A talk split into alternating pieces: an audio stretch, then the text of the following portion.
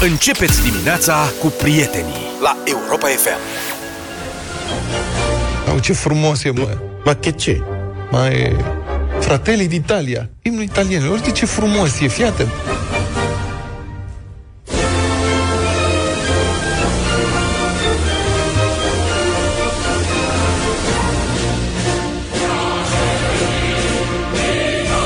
Este un cântec pașotist.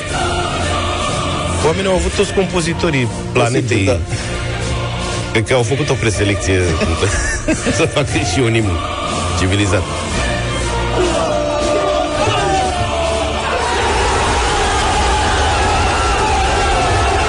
Este piața del Popolo, nu? Cetățenii, da. Cetățenii care se strâng de Roma în piața del Popolo. Acolo și participă. Sunt niște ecrane mari. A fost acum 2 sau 3 săptămâni la Roma. Sunt niște ecrane mari, se strâng oamenii și vizionează acolo. E un fel de piața universității. Da. Da, și lumea e dornică în contextul în care de-abia s-au ridicat restricțiile și la ei. În Anglia n-au prea putut să călătorească, fiindcă asta e piesa cu restricțiile, cum spuneam și la știri. Nu s-a prea putut merge la meci.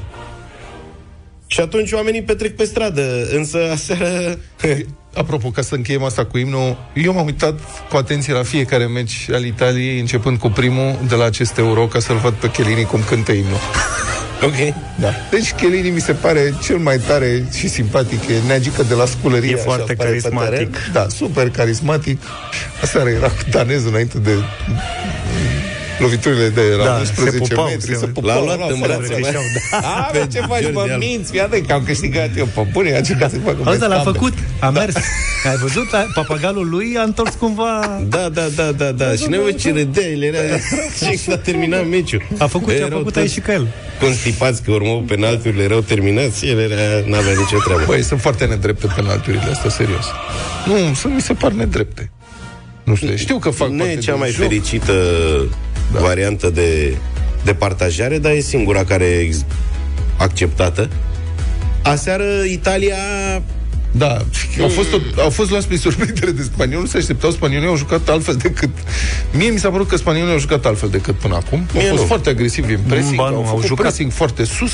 Aveau la un moment dat 70% posesie în primele 20 de minute. Ei au avut posesie în toate meciurile. Așa este. Halul ăsta? Da, aveau posesie sus, dar nu jucau atât de agresiv, atât de sus, cu pressing non-stop, adică... Da, tot altceva. O vânzoleau mai mult pe la mijloc, cei drept, adică făceau pasele repetate în meciurile precedente. Într-adevăr, acum au stat mai sus decât în celelalte. Și au confuzionat total pe italieni, care la un moment dat, prima repriză erau, băi, ce facem, ce cu ăștia? Da, n-au reușit să, adică la un moment dat eram îngrijorat că nu o să se treacă centrul terenului prea curând, în contextul în care, eu țineam cu ei. Ideea e că Luis Enrique a spus înaintea meciului, mai zi din când în când asta, ca să-ți pe rușinea de ieri, că n-a fost.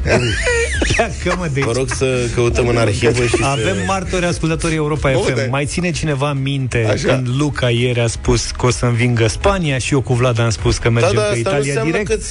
Dacă vă aduceți aminte lucrul ăsta, dați-ne un mesaj la 0728 111222. Luca e cel care primește primul mesaj. Băi, e și ușor de trolat, serios. Așa. Eu am spus, dar nu-mi doream. E diferență. Trebuie să fiu obiectiv. Corect. Luis Enrique, înaintea meciului, a spus că ambele echipe au practicat un fotbal de posesie și și-au dominat adversarele până seară. Da. Și rămâne de văzut cine va schimba strategia. A schimbat-o Italia. Nu știu dacă voit sau constrânsă de jocul Spaniei. Cert e că Italia seară, în afara golului, a mai avut vreo 2 ocazii și în rest. Și vezi că e faza aia în minutul 90, când cade prietenul tău Chiellini în careu și oprește mingea cu mâna. A căzut și mingea s-a lovit în timp ce el stătea într-o mână. A căzut și mingea s-a lovit, dar s-a schimbat traiectoria mingii. Și dacă era în prima repriză faza aia... Era să cadă în cap sau ce? Era foarte probabil să fie penalti sau măcar VAR. Dar acum, fiind în minutul 90, nu dă niciun arbitru penalti acolo. Dar în spanioli ar fi ratat penaltiul și tot... bine! Mergeau mai departe. Asta e altă discuție. Oricum, suntem supărați toți varză pe spanioli. Aici se spune lucrul ăsta, faptul că ne-au ținut până la 1 noaptea. Băi, nu se poate așa ceva. Știi? Și pe italieni sunt supărat, deși mi-e drag de ei. De ce? Că trebuiau să-i bumbăcească mai repede. Tot din același motiv. Hai, frate, totuși prelungiri și 11 metri, voi știți la ne trezim noi. Păi acum cum faceți așa? Știi cum e, dacă toți sunt prelungiri, da, ai măcar să fie și 11 metri, că au hazul lor loviturile aici. Bine, diseară ce facem? Diseară mă tem că avem din nou prelungiri. Nu mai pot, mă culc. Îți mă uit la rezumat. Culcă-te după amiază. Ideea e că Anglia, în afara meciului cu Ucraina, n-a jucat nimic. Nu că n-a jucat nimic, a jucat numai la rezultat. Ciupelovici. Păi, la fel va fi oamenii în apărare. Păi da, dar cu danezii nu știu dacă le mai merge. Pe merge, va fi diseară, va fi ceva la 0. Danezii joacă. Adică Danemarca nici nu dau gol. În cel mai nefericit cazul să fie 0-0. Păi de asta mie și mie. Dar poate să fie și 1-1. Să știi.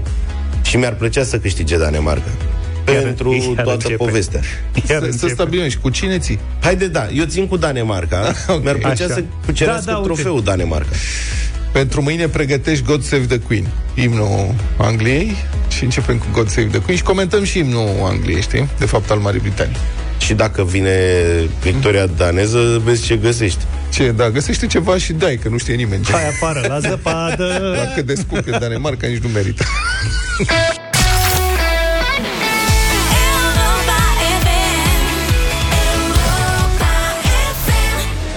7:34, bună dimineața tuturor, fie că sunteți acasă, în concediu, la munte, la mare, la Jupiter, la Costinești.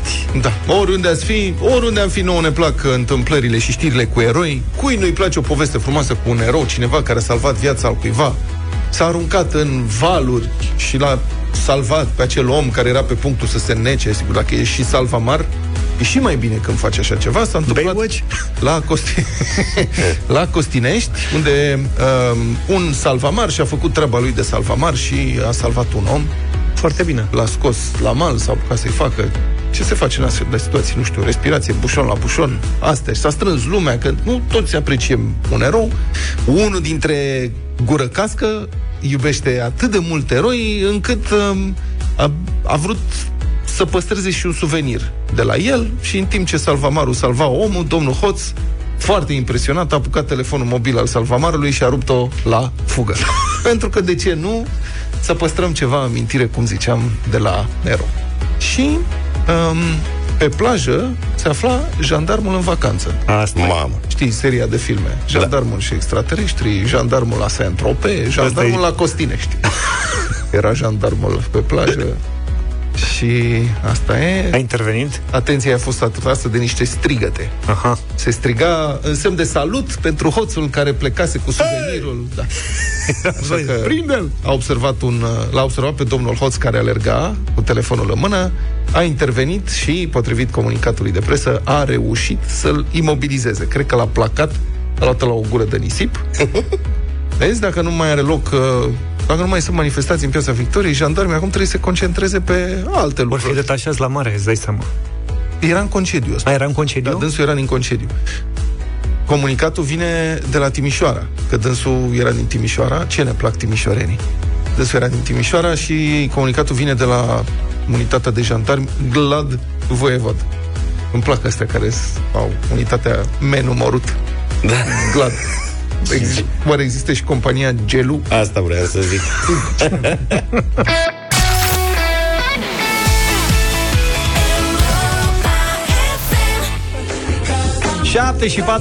7:45, toată lumea e happy. Uite că s-au dus toate examenele. Da, domnule. S-a terminat cu evaluarea națională. Fericire, nebunie în vamă, bucurie în cluburi, chestii. Bine, toată lumea e fericită. Mai sunt și situații mai nefericite. Bacul ăsta a fost cu peripeții. Puteți să ne sunați dacă vreți să ne spuneți ce peripeții ați avut voi când ați dat bacalaureatul. Ne sunați la 0372069599. Ne-ar plăcea să vă auzim. Într-un liceu din Gorj, de exemplu, niciun elev nu a mai luat bacalaureatul de ani de zile, în frunte cu primarul, că nici primarul nu e acolo, pentru că nu e așa vorba campaniilor electorale, dintre noi, pentru noi. Este un adevărat lider și reprezentant al comunității. Dânsul are și niște explicații pentru această situație. Iată ce declară pentru colegii de la știrile Pro TV. Ion Bârcăl cheamă primarul comunei Turburea. Citez. Aici, adică în situația asta, că nu se ia bacul și nici dânsul n-a luat, nici elevii și nu. Aici e mâna dascălilor. Ai profesori buni? Înveți carte. să zic că își bat joc de învățământ, parcă e urât să zic așa. Vezi, e cumva ca în fotbal. Întotdeauna când sunt rezultate slabe, antrenorul e de vină. E de vină antrenorul. La fel și aici. Păi domnul primar știe. Dom'le, de ce n-am luat eu bacul?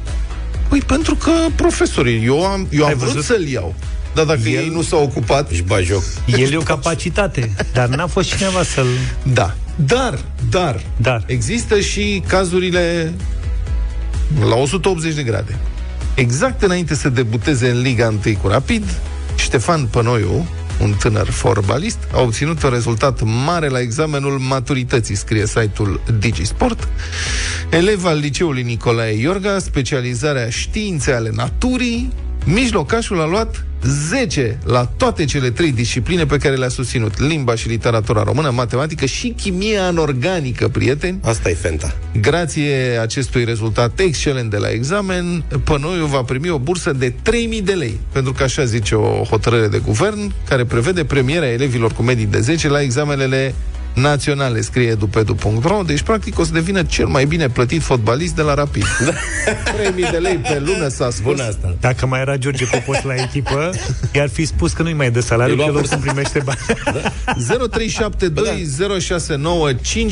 0372069599. Ce peripeție ați avut când ați dat voi bacalaureatul? Ce a fost ieșit din comod? Să dai de bunăvoie examen la chimia anorganică, asta mi se pare extraordinar. Eu luam 10 cu felicitări. Serios? La extemporale de la chimie anorganică. Organic. Aveam un profesor excepțional și după aceea am avut la chimie organică o doamnă cu care nu m-am înțeles și asta a fost. Apropo de peripeții, eu am avut tot la o materie opțională. La fizică. Eu am ales fizică pentru că nu puteam să dau la educație fizică. De ce? Nu puteam să fac baremul. Era evident. Stai puțin, ai dat bacul la fizică? Da. Cei mai mulți băieți dădeau atunci bacul la sport. Că era... Era o notă mare garantată. Da, a fost o perioadă când se legea educația fizică, da. Ce mișto. Eu n-am dat. Alergare la vale nu aveau. Da, mi-a fost și jenă. Da. Și atunci am dat la fizică. Eu mă pregăteam de politehnică în perioada aia. Așa era cărarea vieții. Și am dat bacul la fizică. Mi-au că aminte, închid ochii, au trecut 20 de ani, s-a și prescris. Mi-au că aminte, era cald. Și eram o sală de copii, eram gen 20. În tot liceul mai dăduseră unii bacul la geografie și plecaseră acasă. Da. Și la noi au întârziat subiectele. Atunci erau subiectele în plic sigilat, putare, nu știu ce. Momente cumplite când veneai și deschidea plicul. Și au venit subiectele, a deschis plicul, gen după vreo oră jumate de când eram noi în sală. Că s-a întâmplat, nu știu, și au întârziat. Repet, nu mai era nimeni în liceu. Noi cu doi supraveghetori, dintre care unul era profesor din liceu, de o altă materie. Și a deschis subiectele... Dintre noi, pentru noi. Uh-huh. Da. S-au scris subiectele pe tablă, așa. După care a fost scurt-circuit, ne-am uitat unii la alții și la un moment dat... Bă, ne știe cineva să rezolve ceva din subiectele astea? Nu. Bă, niciunul. Bă, niciunul nu știa niciun subiect. Dacă între noi erau și în aia 20, erau 5-6 care erau talentați la fizică. Adică noi eram chiar toți câmpiți. Mă, nu știa niciunul să rezolve nimic. Și atunci profesorul supraveghetor care era din liceu, mă, zice, voi chiar nu știți să rezolvați nimic? Asta-i, voi discutați cu proful? Mă, s-a făcut cenaclu aici. Încercau să găsească o soluție. Bă, zice, nu știți niciunul să rezolvați nimic? Nu, nu se poate. Întâmplă asta? Cu cine faceți voi fizică? În 1999. Cu cine faceți fizică? Cu doamna cu tare, cu domnul cu tare. Au fost telefonați, bă, au venit aia de acasă. Profesoara și profesorul. Nu cred. Au venit de acasă. S-a făcut alb la față, s-a făcut ședință, gen repede. Cum se rezolvă problemele? S-a rezolvat și s-a făcut o lucrare comună. Și cu chiu cu vai am luat 7. Atenție! Și mi-a scăzut media de la bac. Tu scrii și urât. Mă rog. Îmi place tare mult ce a spus Luca. Și au spus, mamă, dar era o atmosferă de aia, știi, nu știa nimic, a venit profesorul, a intrat primul. Ăla a venit primul, a ajuns de acasă, s-a uitat pe tablă, zice, bă, ăștia stâmpiți, au nebunit, cum să vă dea asemenea subiecte? Nici eu nu știu. Noi eram liniștiți, am dat-o, sunt greșite, domn profesor, gata, mergem acasă. Nu mă, stați aici că trebuie să facem ceva, că vă pică ăștia, picați bacul, nevinovați. Eu am anticipat chestia asta, am vrut să dau bacul la fizică. Jur că am vrut să-l dau la fizică. M-am și înscris inițial, după care a venit un profesor și a zis: ești sigur că vrei să faci chestia asta? Zic, da, de ce? În caz că nu știi, sunteți 7 tot liceul care dați la fizică. Asta e. N-ai cum să o... Zice, majoritatea dau la biologie. Și m-am schimbat. Ce, da biologie? Da. Curajos. Și mi-a ieșit. Deși mi-a ieșit. Acum, cu alea, cu carici, cu carici. Cristian, bună dimineața! Bună dimineața! Bună dimineața! Salut! Bună dimineața tuturor! Să trăiești! Neața! Am ascultat cu bucurie acest 1999 și îmi dau seama că eu am dat bacul înainte de minunea aia. Da. Ok. Și am dat, atenție, stați bine pe scaune, filozofie. Mă, ce tare! E interpretabilă, e bună cumva, că orice tâmpenie scrie acolo, poți să o dai că așa ai văzut-o tu. Exact așa, doar că eu nu știam nici cum arată manualul de filozofie. Și atunci de ce ai ales-o? Nu știam. Pentru că era din alea 3-5, alegeți ceva. Și am zis, bă, hai filozofie. Încă în ce an se întâmplă asta? Înainte de 1997. În 97. A, pe acolo. Pe acolo, da, un pic înainte, aia zic. Nu cu camere, nu cu... Anii de bandadei. A picat mitul lui Sisif. Ma, frumos, frumos. Bă, Sisif sună ca o boală, dar nu trebuie să fie aia, trebuie să fie altceva. Nu știa nimic. Păi dacă nu știam cum arată manualul, e clar că nici nu citisem din zona aia nimic. Adică era așa o ceva, limba rusă, nanofizică, sau aia era același lucru. Mulțumim.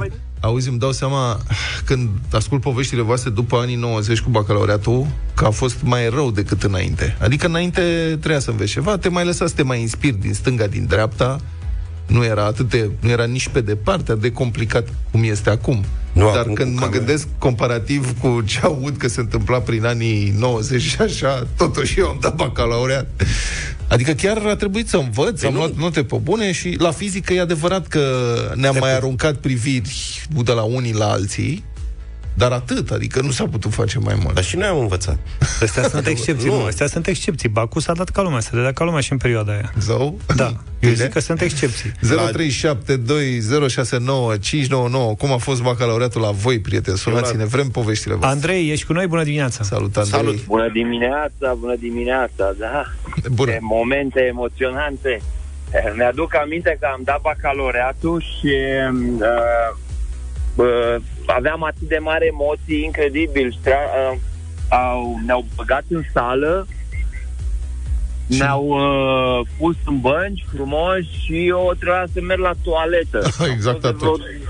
Deci de două ori m-am cerut la toaletă și la un moment dat mă începuseră să mă suspecteze că vreau să copiez sau așa mai departe. Trebuie să merg și a treia oară, închipuiți-vă. Și la care profesorul supraveghetor mi-a spus așa: dacă mai solicit chestia asta o dată, te dau afară din examen. Și vă dau cuvântul meu de onoare că norocul meu a fost că am stat în ultima bancă, pe rândul din mijloc, din clasa respectivă. Am făcut o chestie pe care mi-e un pic rușine, așa să vă spun, dar haideți că vă spun. Am făcut în bancă, în zona aia unde se băgau ghiozdanele. Numărul 1 sau numărul 2? Nu. Mulțumim pentru intervenție. Numărul ăla mai mic. Mai avem mai puțin de un minut și vreau să-l întreb și pe Vlad care a fost întâmplarea lui de la BAC. Vlad, neața, ascultătorul, Vlad. Salut. Salut. Alo, auziți? Da, câteva secunde mai ai. Câteva secunde repede. Bă, băieți, eu am dat bacul la istoria cu 2 ani cu escorta poliției. De ce? Bacul începea la 9:30, eu m-am trezit la 9:10. Am luat, știu că aveam o mașină, era o Skoda ceva, nu mai știu, și am trecut peste tot, am călcat-o și am ajuns în ultimele secunde pe ușă, înainte să închidă ușa. Ce tare. Și am dat bacul. Bă, dar cum ai reușit să dormi? Că de obicei, înainte de examenul ăsta e important, oamenii nu dorm, sunt stresați. Uite-te la mine.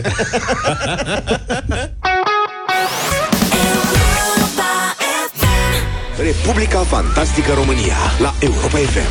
Despre situația de la Galați și apelul acela cutremurător la 112, de fapt nu, și apelul cutremurător, dar mai ales răspunsul. E real cum apar periodic dovezi ale, nu știu cum să spun, ale lipsei de umanitate. Că asta e, ale lipsei de umanitate a unora dintre operatorii de la serviciile de urgență care sunt conectate la 112, poliție, ambulanță. Unii dintre oamenii care sunt angajați să răspundă la aceste apeluri disperate sunt complet nepotriviți pentru acest rol. N-au o minimă empatie, sunt efectiv deranjați că cineva le cere ajutorul. Și ultimul caz este cel al femeii din Galați, care a sunat ca să ceară ajutorul autorităților, pentru că îi dispăruse copilul. Acum, e o situație, mă rog, fiecare astfel de caz este dramatic. Aici era vorba de o adolescentă bolnavă, cu afecțiuni neuropsihice. Fata abia fusese externată de la spital, spitalul de psihiatrie din Gala, și era dus acasă de mama ei, când la un moment dat a fugit pradă unei noi crize și femeia știa că în aceste momente copilul ei, în vârstă de 16 ani, devine violent și poate fi un pericol și pentru el însuși, pentru copilul însuși, dar și pentru cei din jur. Și iată cum explică această femeie ulterior pentru Libertate. Citez. Episoadele hipomaniacale sunt cu violențe, inclusiv fizice, adică nu te poți apropia de ea. Copiii aceștia au o forță fizică mult mai mare decât ceilalți. Un om obișnuit nu poate reține un bolnav psihic pentru că nu are forță, asta doar dacă e cel puternic, foarte dominant, ceea ce nu e cazul la mine, care sunt jumătate de buletin, spune femeia asta. Și acum nu știu câți dintre voi ați văzut un bolnav care este într-o astfel de criză. Eu am avut o astfel de ocazie cu mulți ani în urmă și o fată, efectiv, o fată de 20 de ani a distrus o casă într-o astfel de criză maniacală. Deci situația e foarte complicată, foarte dificil. Și nu poți să gestionezi, într-adevăr, capăt o forță fizică supraomenească. Mă rog, așa că femeia a sunat la 112 după ajutor. Și i s-a răspuns, vă rog rețineți, i s-a răspuns că nu se poate interveni pentru că minora nu putea fi considerată dispărută. Deci femeia a sunat și a spus, am o problemă, uite, copilul are o criză de genul ăsta, vă rog să interveniți. Nu, că nu e dispărută, nu putem să intervenim. Și după aceea a mai trecut timpul, fata a reușit să fugă, mama i-a pierdut urma. Și acum că era practic dispărută, a sunat din nou la 112. Iar acum mi s-a răspuns textual, nu vine nimeni să o caute în tot orașul, dacă ea este fugită și nu o vede nimeni. Unde să o caute poliția, doamnă? Am încheiat citatul. Deci rezultă că poliția, în mintea acestor dispeceri, caută numai dispăruții care se văd. Deci dispăruții care nu se văd, ei nu sunt căutați, că sunt fugiți, dacă nu-i vede nimeni, unde să-i cauți? În schimb, dacă ei sunt dispăruți, dar îi vezi, atunci știi unde să-i cauți, știi?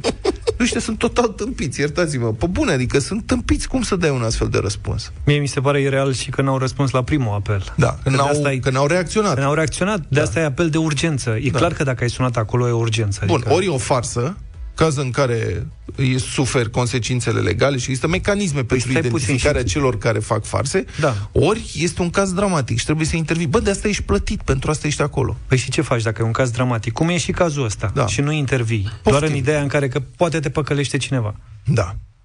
Haideți, doamnă, că nu e cu dumneavoastră? Da, am nevoie de ajutor. Dacă e cu dumneavoastră, nu e dispărut, nu se intervine. Alo, a dispărut. Păi dacă a dispărut, putem să o căutăm, că deci e la mișto, nu? Bun. Și a apărut și înregistrarea acestor apeluri, o să difuzăm acum o parte și vă rog să fiți atenți la interacțiunea dintre un cetățean care sună după ajutor și funcționarul care e plătit să-i ofere acest ajutor la un serviciu specializat, care este creat exact pentru asta, înregistrarea. A pierdut-o, extraordinar. Alo? Bună seara, i-am pierdut urma în zona restaurantului Alex. Dacă i-ați pierdut urma, doamnă, când o găsiți, este liniștită și vrea să meargă la spital, reveniți pe 112, da? Nu vine nimeni să o caute în tot orașul. Doamne, dar nu este și poliția pe fir? Păi poliția nu este în acest moment pe fir, dar că nici poliția nu aleargă după ea. Dacă ea este fugită și nu o vede nimeni, unde să o caute poliția, doamnă? Un minor pacient de neuropsihiatrie. Cine să alerge dacă nu autoritățile care se ocupă? Păi dacă ea nu mai este în raza dumneavoastră și este ascunsă undeva, unde să o caute poliția? Păi nu știu, doamnă, nu se ocupă poliția cu asta? Nu știți. Păi dacă dumneavoastră acum nu o vedeți deloc, atunci poliția la ce mai există? Doamnă, mă ascultați un pic, vorbiți numai dumneavoastră, facem un dialog.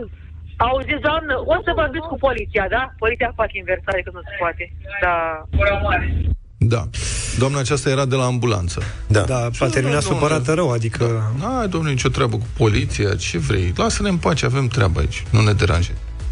Și cum spuneam, nu e prima dată, că mai țineți minte cazul ucigașului cu drujba din Timiș? Familia atacată a sunat îngrozită la 112 cerând ajutor că un atacator le tăia ușa cu drujba ca să intre peste ei. S-a întâmplat acum 2 ani. Dispecerul de la poliție le-a dat flit. Le-a zis că probabil taie un vecin lemne, să se culce liniștiți la loc. Și el a intrat cu drujba în casă și i-a măcelărit pe toți. Dar oribilul caz al Alexandrei Măceșanu, care suna la 112 disperată după ajutor, după ce fusese răpită și i-a spus polițistul să închidă telefonul, care treabă, o să te contactăm noi, hai, lasă, mai sună și altă lume, hai, închide telefonul. Și te întreb cum s-or fi angajat astfel de oameni în asemenea posturi, adică poate pe ceva pile sau șpagă, pentru că într-o țară în care aproape orice se poate cumpăra cu o mită, de ce n-ar fi valabil și în astfel de situații, nu? E foarte greu să lucrezi cu publicul, foarte greu, foarte greu. Tot respectul pentru cei care își fac treaba și care răspund la telefoane disperate și reacționează imediat. E cu atât mai greu să lucrezi într-un asemenea call center, unde sună oameni panicați, disperați, sunt adesea confuzi, îți trebuie mult profesionalism și o anumită construcție psihologică pentru a fi bun, pentru a putea fi bun în meseria asta. Nu poți angaja aici nepoata sau amanta ca să aibă și ea o slujbuliță la stat și o pensioară de vreme, că uite ce se întâmplă. Și se face anchetă acum la Galați, după mizeria aia de răspuns dat femeii care cerea ajutorul. Cum să o căutăm dacă e dispărută? Dacă nu știți unde e, cum să o căutăm? Noi o căutăm numai dacă ne spuneți unde e. Nu e posibil să răspunzi așa. Da, să vedem concluziile, dar cred că e o problemă de sistem și de selecție a personalului. E mai grav decât atât un singur caz. Ne purtăm spre vacanță încă de dimineață. Deșteptarea cu Vlad, George și Luca. Ai 100 de zile de vară, 100 de zile de vacanță de la noi pentru tine la Europa FM.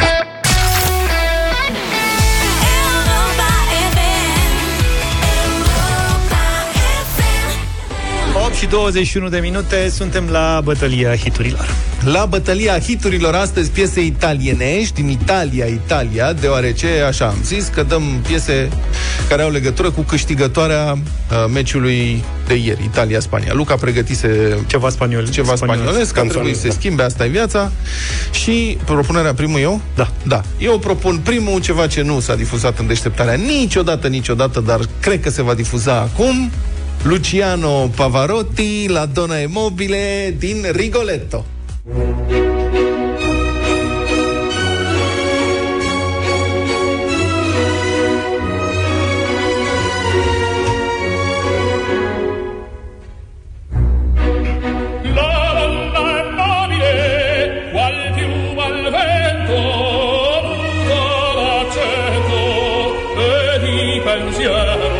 Eu merg pe ceva foarte difuzat la Europa FM, să știți. Okay. O piesă ultra, mega, ultra difuzată. Știu că vă place mult de tot și mă aștept ca în această dimineață să sunați în număr mare și să votați Nino D'Angelo.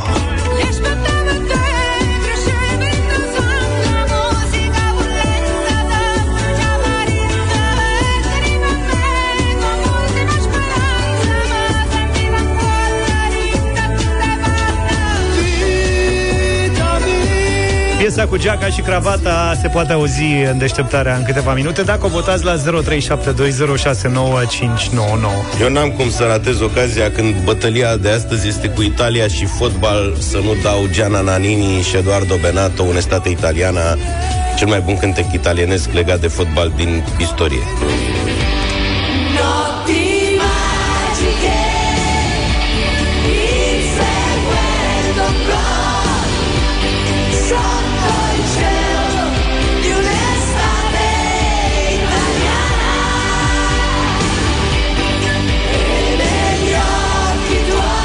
Hai să vedem, 0372069599. Încercăm să stăm de vorbă cu Bogdan. Bună dimineața! Salut, Bogdan, salut! Alo? Da, așa. Bogdan, ești cu noi? Bună dimineața! Bună dimineața, Bogdan! Nino D'Angelo, Senza Geaca e Cravata. Senza Geaca e Cravata, mulțumim tare mult pentru vot. Iulian, bună dimineața! Bună, Iulian! Bună dimineața, băieți, cu Luca în dimineața asta. Salut, Iulian, ok, Gianna Nannini, mulțumim. Mihaela, bună dimineața. Bună dimineața, Luciano Pavarotti. Am arătat Luciano Mobile. Ia să vedem, Flori, ești cu noi, bine ai venit. Bună dimineața, azi merg pe clasic. Adică Luciano Pavarotti. Da. La Donna e Mobile, mulțumesc. Din Rigoletto, de Verdi. Ce Mihaela, frumos. Ești din nou în direct, bună dimineața. Bună.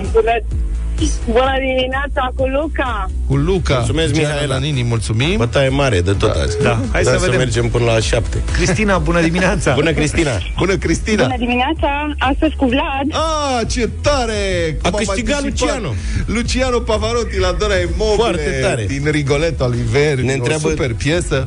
Ne întreabă cineva dacă azi câștigă Danemarca, mâine dați muzică daneză. Băi, haide mă să dăm. Da, mă, mâine dăm muzică daneză. Da. Asta facem. Asta facem. Serios? Da. Da. Dacă nu găsim mergem... noi 3 piese daneze, dă-le încolo. Da, votează cineva 3 piese daneze? Nu, una trebuie votată. Mă rog, și tu ai dreptate. Stai puțin, că sunt o mulțime de danezi care ne ascultă, mă rog, români care trăiesc în Danemarca și ne pot suna ei că... muzică daneză ascultă. Îi rugăm să ne propună piese mâine dimineață. Bă, am trăit ziua în care Pavarotti a câștigat bătălia hiturilor. Bravo lui! Da, vorbești de zici că a câștigat Costel de la Fălticeni, care cântă și el. Ai nebunit? Pavarotti. Ia uzi, ah, ce frumos!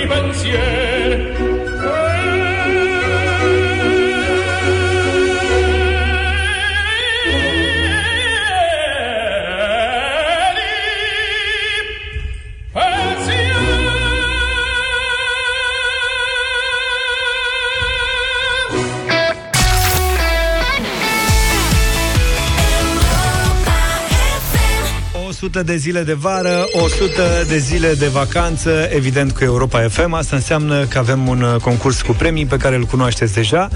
După ce ați auzit ieri parola corectă și v-ați înscris cu ea în pagina de concurs de pe europafm.ro, avem un premiu pentru un norocos stresat. După un an destul de greu, suntem pregătiți să dăm o vacanță family all inclusive în Jupiter, 5 nopți în cameră dublă pentru tine și familia ta.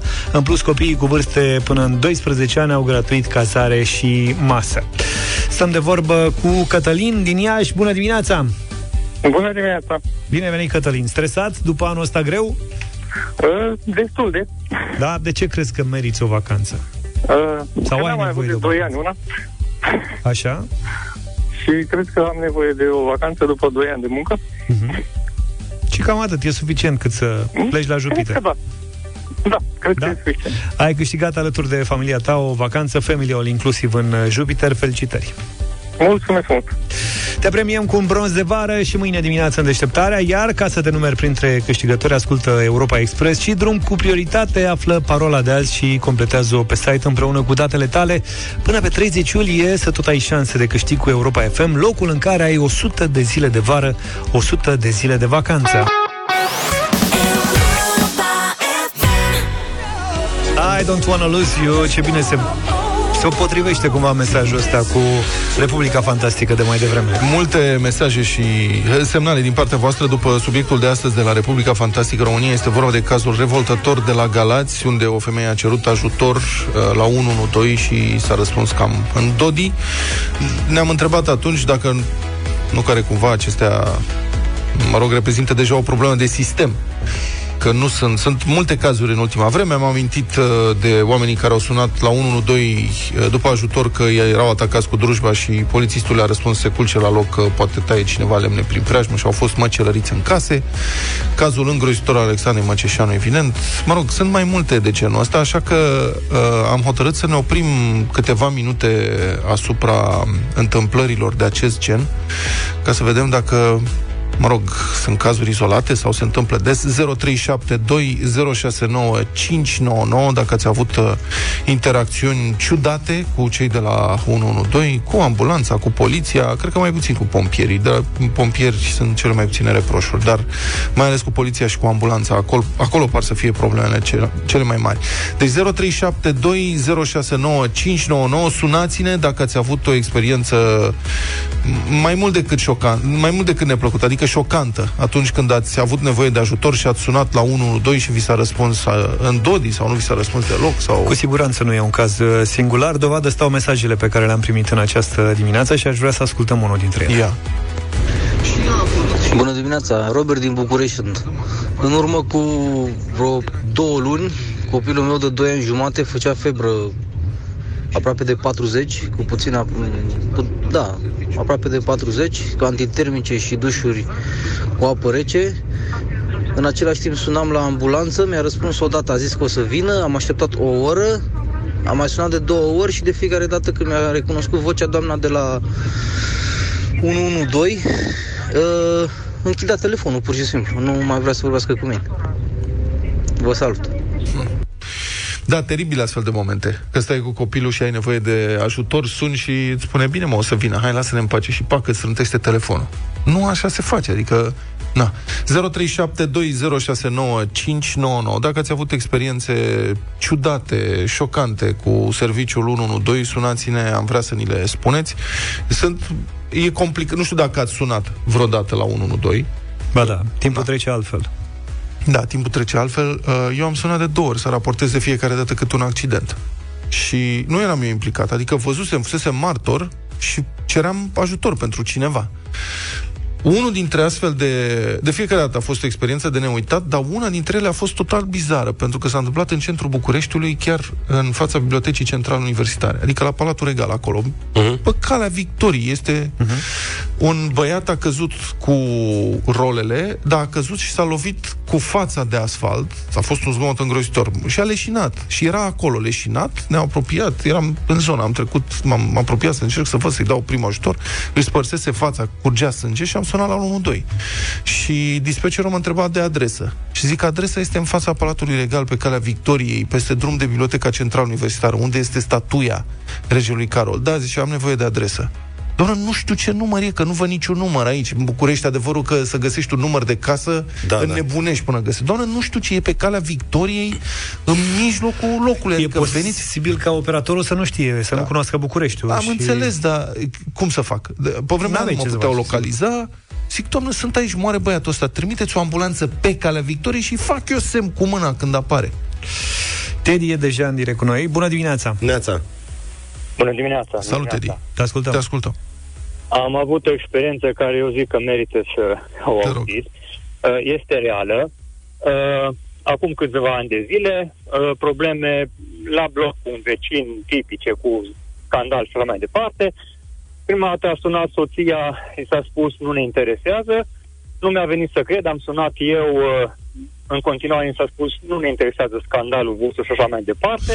În ce oraș? A treia oară sun și îmi spun, domnul meu, dacă nu veniți, va fi cu bătaie, cu scandal, dar la fel mi s-a spus, faceți ce vreți. Dar, după aproximativ vreo 2 ore și ceva, sună la ușă. 3 domni polițiști au venit să-mi spună să nu mai sun pentru că ei nu vin.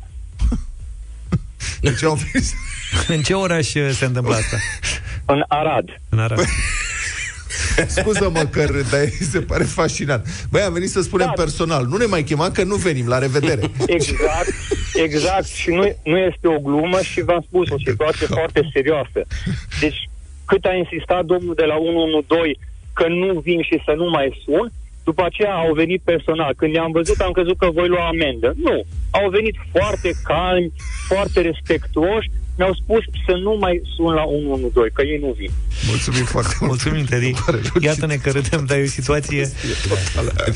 Alina e cu noi. Bună dimineața. Bună, Alina. Bună. Bună dimineața. Bună dimineața. O întâmplare de acum 2 săptămâni din Băile Tușnad. Da. Bineînțeles că ne-am întâlnit cu ursul așa la vreo 20 de metri seara, noaptea, pe la 12. Și am sunat la 112 totuși. În stațiune patrulau și jandarmii și poliția, într-adevăr, doar că noi eram așa într-o zonă mai retrasă un piculeț, mergeam spre cazare și am sunat la 112. Dispecera mi-a spus: aceasta este o problemă de jandarmerie. Zic: bine, mulțumesc, faceți-mi legătura. Da. Și tot așa m-a întrebat domnul de la jandarmerie locația și am zis strada. Știam strada, dar nu știam, dar un număr. Da. La ce număr e ursul? Da. Da, prietenul nostru zic: dă-l pe urs, dă-l pe urs, să-i spună că el știe mai bine locul. Zic: bine, bravo, mai faci și mișto. Totuși, i-am spus, alea Sfântana. În ce direcție? Spre Miercurea Ciuc sau spre Brașov? Genial, să nu încălcăm.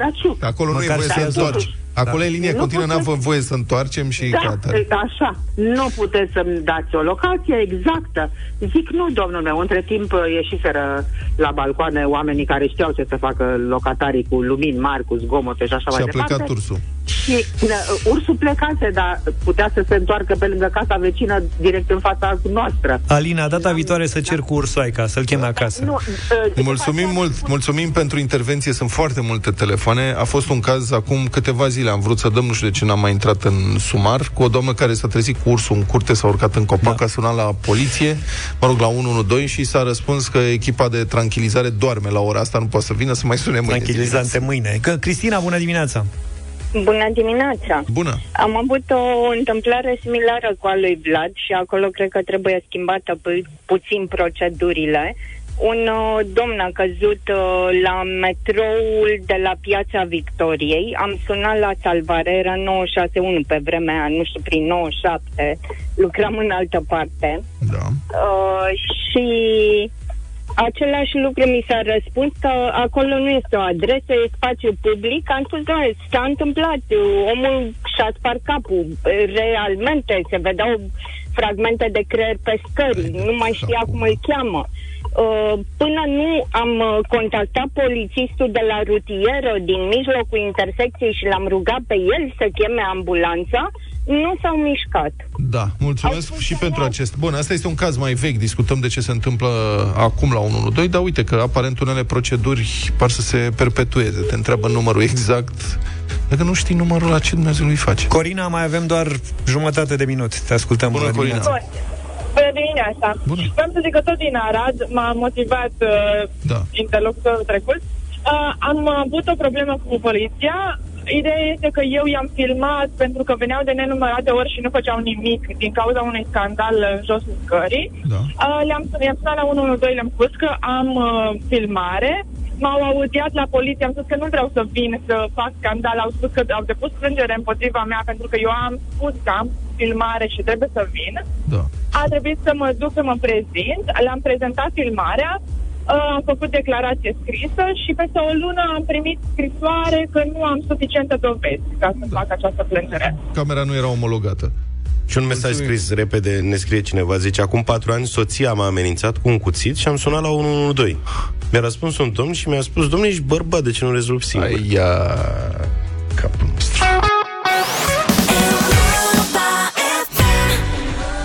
Cales cu Enrique Iglesias, Not in Love. Bună dimineața, 9:09.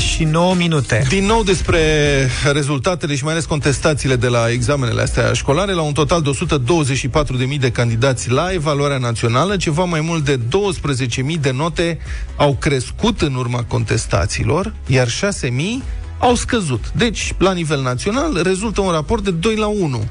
Adică, pentru fiecare 2 note care au crescut după contestații, una a scăzut. Dar să vedeți ce fenomen interesant se întâmplă. Un părinte din București a observat așa că în capitală raportul este de 20-1. Deci în toată țara 2-1, în București 20-1 în cazul celor care și înainte de contestație aveau medii peste 9. Așadar, în București, la fiecare 20 de note care au crescut în urma contestațiilor, a scăzut una singură. E un fenomen straniu, ar putea avea legătură cu faptul că anul trecut la secțiile de top ale unor licee din București s-a intrat cu 9,90, sau ar putea să nu aibă nicio legătură, evident, sigur, dacă un elev nu intră chiar la liceul pe care și l-a dorit el sau părinții lui, nu e neapărat un capăt de țară, dar faptul că atât de multe note au crescut după contestații le ridică semne de întrebare celor care au avut încredere în obiectivitatea evaluării și n-au cerut reevaluare. Și sunt cazuri dramatice, copii care au luat note bune și au crezut că au depășit emoțiile. Și ei și părinții lor s-au afișat notele, note bună, bravo, gata, am scăpat, ne relaxăm. Doar pentru ca într-o zi, două, să se răstoarne clasamentul. Haideți să-l cunoaștem pe Lucian Moldovan. Este tatăl unui absolvent de clasa 8-a și primele rezultate la evaluarea națională au fost motiv de sărbătoare pentru toată familia. După soluționarea contestațiilor, și-a mai pierdut din entuziasm.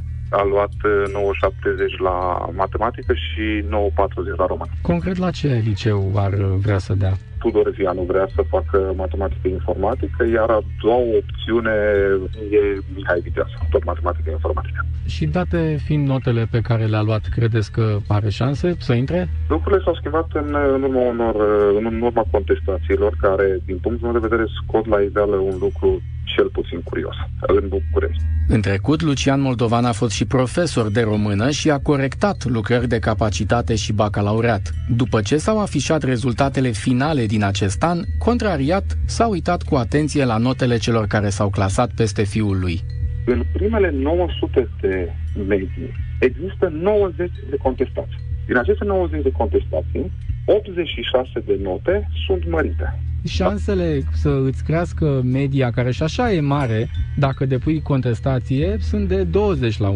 Nu vorbim despre șanse, vorbim despre o realitate. La nivel național, în urma contestațiilor, au fost modificate peste 18.000 de medii. Ceva mai mult de 12.000 au crescut, restul au scăzut.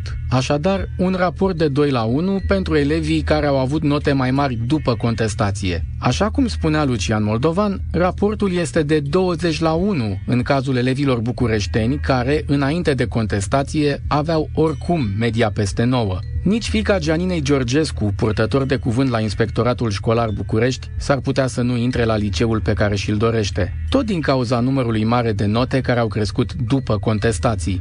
A luat 9,30 la matematică, iar la română a luat 9,75. După contestații, fata dumneavoastră ar putea pierde un loc pe care și l-ar fi dorit? Da, sperăm că va ajunge acolo unde își dorește ea, dar atâta timp cât nu am intrat în acea etapă de completare care va începe după 16 iulie până pe 22, așteptăm cu emoții.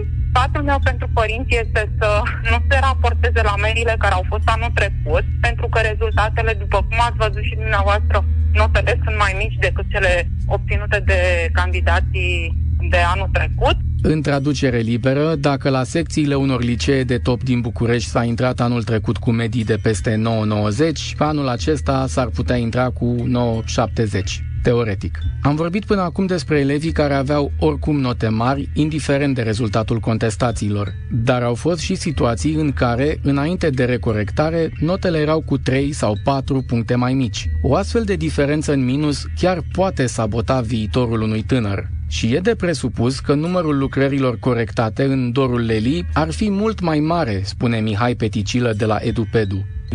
90% dintre lucrări nu sunt contestate. Miza e uriașă pentru evaluarea națională. Gândiți-vă că pentru un elev de 14 ani, nota asta contează 80% în admiterea la liceu. Ai o listă întreagă de licee la care diferența de 100, 200, 10 poate să te scoată pur și simplu din joc și să te trimită la un alt liceu pe care într-adevăr tu l-ai pus pe listă, dar l-ai pus așa ca o opțiune, că l-ai pus să fie, pentru că trebuie să completezi fișa aceea.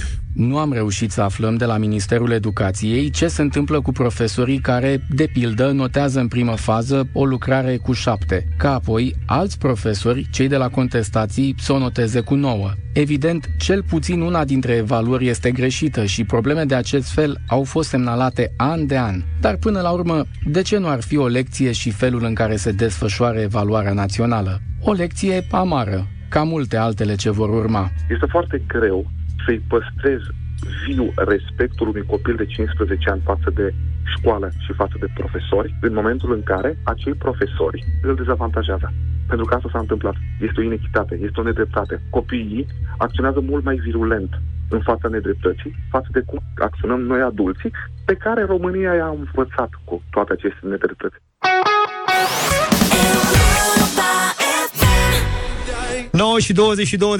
9:22 Exploratori mari și mici, Europa FM, Lidl și Bufarici vă dau întâlnire la Dino Park Rășnov pentru o vară întreagă de aventuri.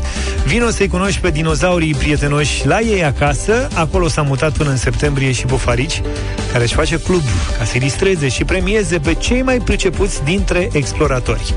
Ca să devii explorator avansat în clubul lui Bufarici, trebuie să reciți jurământul într-o zonă special dedicată. Lansăm acum un concurs în deșteptarea în care vă puteți baza pe copii, evident, ca de obicei în concursul nostru. Spune-ne ce trebuie să faci ca să devii explorator avansat în clubul lui Bufarici. Dacă știi răspunsul, sună primul la 0372 069599, număr cu tarif normal, și câștigă 6 carduri în valoare totală de 300 de lei pentru cumpărături la Lidl. Simona e cu noi, bună dimineața! Bună dimineața! Bine venit, Simona, ce faci? Bine, la serviciu. Știi cumva răspunsul la întrebarea noastră? Ce trebuie să faci ca să devii explorator avansat în clubul lui Bufarici? Să reciți jurământul într-o zonă special amenajată? Așa este. Ceva de genul? Eu vreau să-l duc și pe Luca să depună jurământul. De-abia aștept. Ca să, adică, nu, serios. El e onorific în clubul lui Bufarici. Gianina, am făcut armata și... Dar vrem să-l facem explorator avansat. Și cu ocazia asta trebuie să depună jurământul. Bine, Simona, să mergeți la Dino Park, la Rășnov, ca să vă întâlniți și cu Bufarici în realitate, da? Ok, mulțumesc mult! Până una alta ai câștigat 6 carduri în valoare totală de 300 de lei pentru cumpărături cu familia la Lidl. Ca să te hrănești și la propriu cât timp îți hrănești curiozitatea în clubul lui Bufarici pentru exploratori de la Dino Park Rășnov. Și nu uitați, prieteni, Europa FM și Lidl vă așteaptă pe toți la Dino Park Rășnov, unde clubul lui Bufarici pentru exploratori e în căutare de noi membri. Dacă ești curios și îndrăgești dinozaurii, toată vara până în septembrie ne găsești printre dinozauri cu jocuri și surprize delicioase care transformă copiii din mici vizitatori în mari exploratori. Lidl, meriți să fii surprins! We are young, ce-mi place mie piesa asta. Favorita lui Luca... Garbine Muguruza. Muguruza, favorita ce obțin la pronunție, a fost în România, dacă nu știați, după ce a dat-o, a eliminat-o Ons Jabeur. De dragul meu a venit, a auzit că eu o pronunț corect. Da, a venit să plâng aici. Da. Supărare, azi mă duc că avem noi niște melodii de jale ca la noi, la nimeni. Și a publicat pe contul de Instagram imagini în România. Ce-o fi căutat Muguruza în România, nu știu, dar a fost prin Transilvania și după aia a fost văzută la Peștera Dâmbovicioara. 5 lei pentru copii, 10 lei pentru adulți. Serios, așa e, am verificat pe site-ul. Știi că Peștera Dâmbovicioara are un site. Dacă dai căutare, are site. Peștera Dâmbovicioara, e o legendă acolo, cu niște haiduci care furau bani de la bogați, dădeau la săraci. Asta e. Dar mi-a atras atenția, apropo, fac o paranteză. Deci pe site-ul Peșterii sunt diferite informații. E deschisă zilnic, drumul e asfaltat. Asta e o mare lucru în România, trebuie să precizezi, drum asfaltat. Deci avem apă caldă așa și așa și drum asfaltat pe alocuri. Drum asfaltat, accesibil pentru autocare, după care scrie, citez, există o parcare amplasată la 100 de metri după peșteră. Cum? Nu înțeleg cum, adică după peșteră ai parcarea. Deci, explicați-mi. Când vii pe drum spre peșteră, da, nu te oprești, da, te mai duci 100 de metri și parchezi. Da, eu înțeleg, după ce se termină peștera ai parcare. Așa înțeleg. Deci după peșteră, pe partea elaltă. Da, teoretic da, dar practic cred că poți să ocolești zona, exact cum zice Luca. Și la 100 de metri după intrarea în peșteră, e o parcare. O fi de asta cu... Deci poți să treci cu mașina prin peșteră, lași mașina, te plimbi prin peșteră, te întorci? Nu, sau? Că deranjezi Liliacu. Liliacu. Ori mai fi lilieci în Dâmbovicioara? Sigur. Nu știu ce să zic. Dar ideea e că poate e circulară. Că sunt șobolani, că s-au adaptat. Lilieci, toți niște șobolani sunt, da. Da, sunt lilieci, dar nu zboară. Ne spuneți voi la 072811222 care mai e situația la Dâmbovicioara. Dar de ce nu citim de pe site? Pe site nu scrie dacă sunt lilieci? N-am găsit mențiune lilieci. Bă, nene, mie somn. Nu las munca acasă să mă culc. Lilieci? Am dormit 3 ore. Cu coadă. Dar toți am dormit 3 ore. Asta nu voi ați dormit alte 3 ore. Da. Muguruza... Deci că m-am trezit la 5, că voi vă treziți la 6. Nu e adevărat, îmi pare rău. Nu e adevărat, la 5 jumate sunt în picioare. Aveți tabieturi, ce faceți? Că eu vin la 6, aici voi veniți la 7. Păi da, eu sunt deja obosit când dimineața veniți, mănânc o banană încet. Da, eu mă uit, hrănesc pisoiul. Eu mă uit la frigider. Da. Mai mănânci castraveți? Da. Tu de ce mănânci castraveți? Explică-mi. Dar chiar că noi nu te-am mai întrebat nimic, că ne-a fost și jenă, da? Ca să mergem. Ca să-mi treacă foamea. De la castraveți îți trece ție foamea? Cu castraveți și cu roșii. Și ce bine merge. Nu mai bine bei apă direct? Am încercat și cu apă, dar la un moment dat nu... Adică nu simți că te neci. Da. Hai să revenim la Muguruza. Muguruza s-a filmat în timp ce fredona refrenul Is this the life al melodiei Undeva în Balcan, piesa lansată de rapperul Puia în urmă cu 12 ani, scrie gsp.ro. Ce tare! Asta i-a plăcut la fată. A căutat și ea ceva de pe aici și n-a găsit rău. Da. Putea să găsească ceva cu uraganul, de exemplu, și să pună, știi? Uraganul? Da. Uraganul. Ah, cu țancă. Te-ai culcat târziu, nu? Da. Nu că nu fac asocierea cu domnul Uraganu, nu... La mine e cu ricoșeu, că nu înțeleg din prima, adică nu e în zona mea de... Și ți se pare că eu sunt... Nu e în aria mea de acoperire. Sunt pe felie cu țancă și... la vișelie. La vișelie? Da, la domnul Vali. Nu, n-am fost niciodată în zona Uraganul nu. Da. Dar mie mi-ar plăcea, tu ți-ai pus vreodată problema unui featuring Vijelie și Uraganul? Adică, dar care e mai tare? Să scoată o piesă împreună. Să scoată o piesă. Vali e legendă. Cu Loredana n-au scos toți acolo? Dar nu știu dacă e și țanca acolo. Nu cred că e țanca. Nu, dar numai e doi, Uragan și Vijelie. Dar domnul Vijelie înțeleg că este la doamna Loredana. Domnul Vijelie e peste tot, că e cel mai bun. Ok. E number one. Nu-l supăra că ne-i și bate. Legendarii. Știu refrenul ăla. Cine e pe primul loc? Cine e pe primul loc? Are multe. Rapidul e. Asta e de la Rapid sau de la... E de la Rapid întotdeauna. Da. Mai zi de Muguruza. Așa, asta. A cântat Puia și plecat. Atâta. A mâncat mici. Nu știm dacă a mâncat mici. Trebuie întrebată. Dar că altfel trebuie să revină. Da. Mici la obor. Apropo de Balcani, am o surpriză pentru voi la final de emisiune. Propun să nu ratați. Lecție de franceză, puțin așa merge. Mais oui. Ce franceză curat are.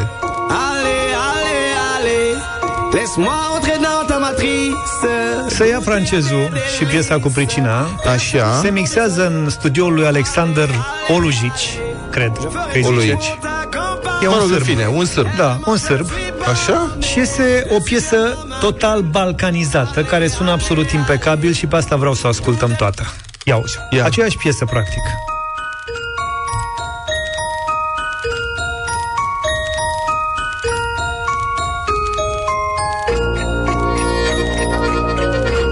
Asta e cu acordeon.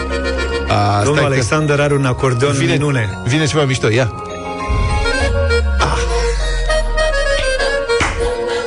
Ha? Te scoți la o nuntă?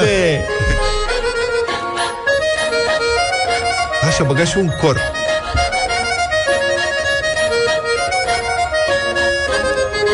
Aha.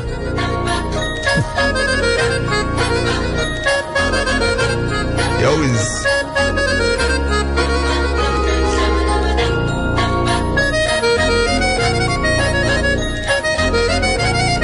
Ceva. Zona asta e minunată. Dar o lansează?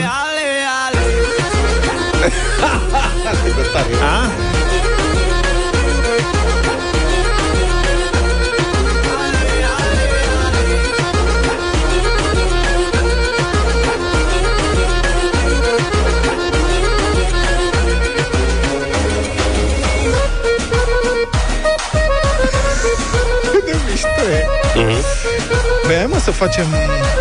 Ce vrei să facem? Să facem un radio voting pe ea. Și dacă ia 10 voturi, intră în playlist, serios. Asta? Da. Eu cred că intră în playlist asta. Ia uzi. Să știi că mai am și altele. Asta mi-a plăcut cel mai mult azi.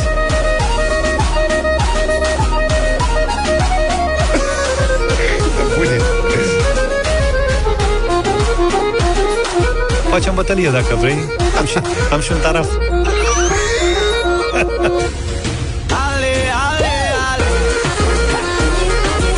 Hai mă, n-ai cum. Ia de ce mișto e. 0372069599. Vrei să facem? Facem, da. Hai. Nu știu cine o bagă în playlist, dar noi facem. Dacă ia 10 voturi, intră, așa e regula. Radio Voting 0372069599. Ne grăbim un pic că suntem la limită. Am primit mesaj, suntem 28 de colege. Da, e foarte bună. Deci 03, hai că ne-am hotărât acum. Prieteni, fiți atenți, 0372069599. Vă place sau nu? Ziceți ca de obicei cum e. Și dacă sunt 10 da, mă ocup eu. Cu jumătate de gură așa. Cu vânt, eu aș începe deșteptarea cu emisiune, cu melodia asta. Uite că am terminat-o deocamdată. Ia uzi, tată.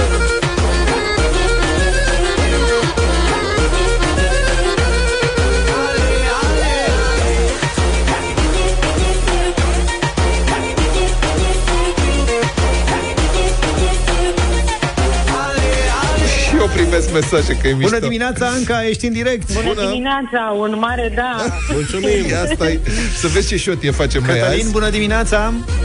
Bună dimineața, da, da, da, da. Două. Daniel, bună dimineața. Bună dimineața, da, da, da, da. A sărit și tableta în aer, vin mesaje, da. Ia Tinu, bună dimineața. Bună dimineața, Tinule. Eu sunt. Da, da, da, sunt aici. Van Evantai, nu-mi place. Nu cred. Deci răspunsul tău e nu? Nu? Cum? Nu, nu, nu. Ia, gata, mă închide, nu mai sună nimeni. Hai, mă, ai, s-a terminat. E și Steliana, bună dimineața, Steliana. Instrumental sună foarte bine. O cam dăm populară, dar vă iubesc pe toți. Mulțumim, deci, da, balcanizată, ce să facem, despre asta e vorba. Mulțumim tare mult, Mariana, bună dimineața. Alo, da, bună, ești în direct, te ascultăm. Bună dimineața. Bună. Bună dimineața. Să intre în playlist. Da, nu mai are cum, dar gata, am luat 5 până acum, da? Mai luăm? Nu mai ne oprim. Hai, vă pupăm, ne auzim și mâine dimineață. Am avut o șansă, prieteni, am ratat-o. Tinu e cu nu în brațe de când îl știu, tot sună și zice nu. Nu mai bine. Asta e, pa, pa. Deșteptarea cu Vlad, George și Luca. De luni până vineri, de la 7 dimineața, la Europa FM.